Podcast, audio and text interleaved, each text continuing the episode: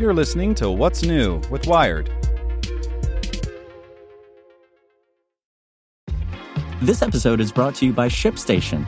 You know, some things take a lot of work, like sending little robots to far off distant planets. And just as that's challenging, so too is running a successful e commerce business, especially when there's so much to do. So I want to introduce you all to ShipStation.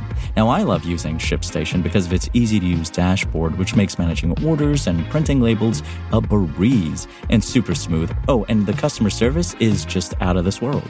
It's exactly what you need to help grow your business. Sign up for your free 60-day trial at shipstation.com slash technews. That's shipstation.com slash technews. This podcast is supported by Tools and Weapons, the podcast hosted by Microsoft Vice Chair and President Brad Smith. Each episode features insight you won't find anywhere else from the center of the conversation surrounding emerging technologies like AI. Right now on the podcast, you can hear a special episode where Brad Smith lays out Microsoft's vision for a vibrant marketplace driving the new AI economy. To hear more, follow or subscribe to Tools and Weapons with Brad Smith wherever you get your podcasts. The Best Movies You Missed in 2017 by Angela Watercutter. Every year, more movies hit theaters than any sane person could ever hope to try to see. Yet we here at Wired are crazy enough to try and see as many as we can. And in the process, we often catch films that might fall under the radar, or just get overlooked in lieu of a second or third viewing of Thor Ragnarok or Star Wars The Last Jedi.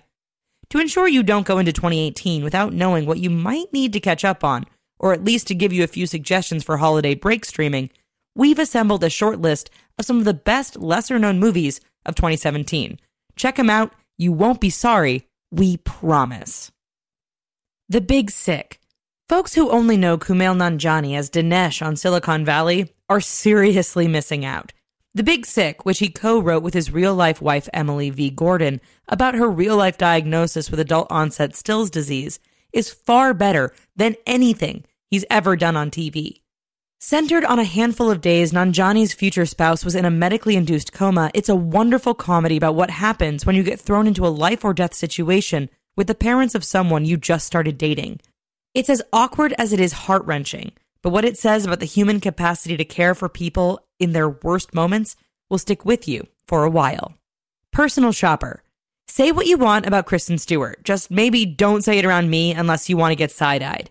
She emotes like no one else.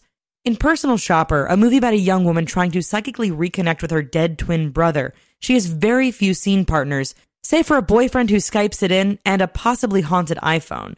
And it's some of the best work she's ever done. Her quiet intensity and subtle anxiety never worked more in her favor, especially in the movie's final moments. Director Olivier Assayas got a wonderful performance out of Stewart in Clouds of Sils Maria, but Personal Shopper is their best collaboration yet. Call Me By Your Name. Love has never looked as sweet as it does in Luca Guadagnino's Call Me By Your Name. Set in a remote northern Italian village in 1983, CMBYN painfully recreates the summer 17 year old Elio, Timothée Chalamet, falls for his professor father's research assistant, Oliver, Armie Hammer based on the novel by Andre Aciman and shot with the pace of falling sunlight. Guadagnino's film recreates falling for someone in all of its thrilling and fragile perfection. You don't watch CMBYN so much as luxuriate in the fact that it's happening in front of you. And when it's over, like your first love, you'll remember everything. Mother.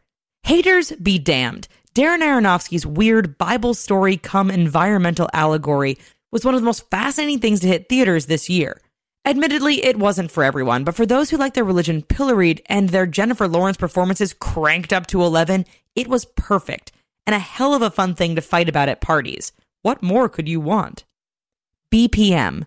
It's depressingly easy to forget just how urgent and revolutionary the response was to the AIDS crisis in the 1980s and 90s. Thankfully, Robin Campillo's film snaps it right back into focus. Set in Paris in the early 90s, it follows a group of ACT UP activists as they struggle to take care of each other and take on the pharmaceutical companies who hold their lives in their hands. It's as inspiring as it is heartbreaking. But what makes BPM so powerful is its ability to transcend all of that and actually be a thing of beauty. A celebration of community and hope in the most dire of circumstances, set to a soundtrack that beats with the rhythm of joy. The Florida Project. We've seen big fans of Sean Baker ever since he shot an entire critically acclaimed feature on his iPhone. But he topped the brilliance of Tangerine with The Florida Project, a brightly hued tale about a young mother named Hallie, played by electric newcomer Bria Vinaite, struggling to raise her daughter in a Walt Disney World adjacent Orlando motel. Like Baker's other films, it's mostly a character study.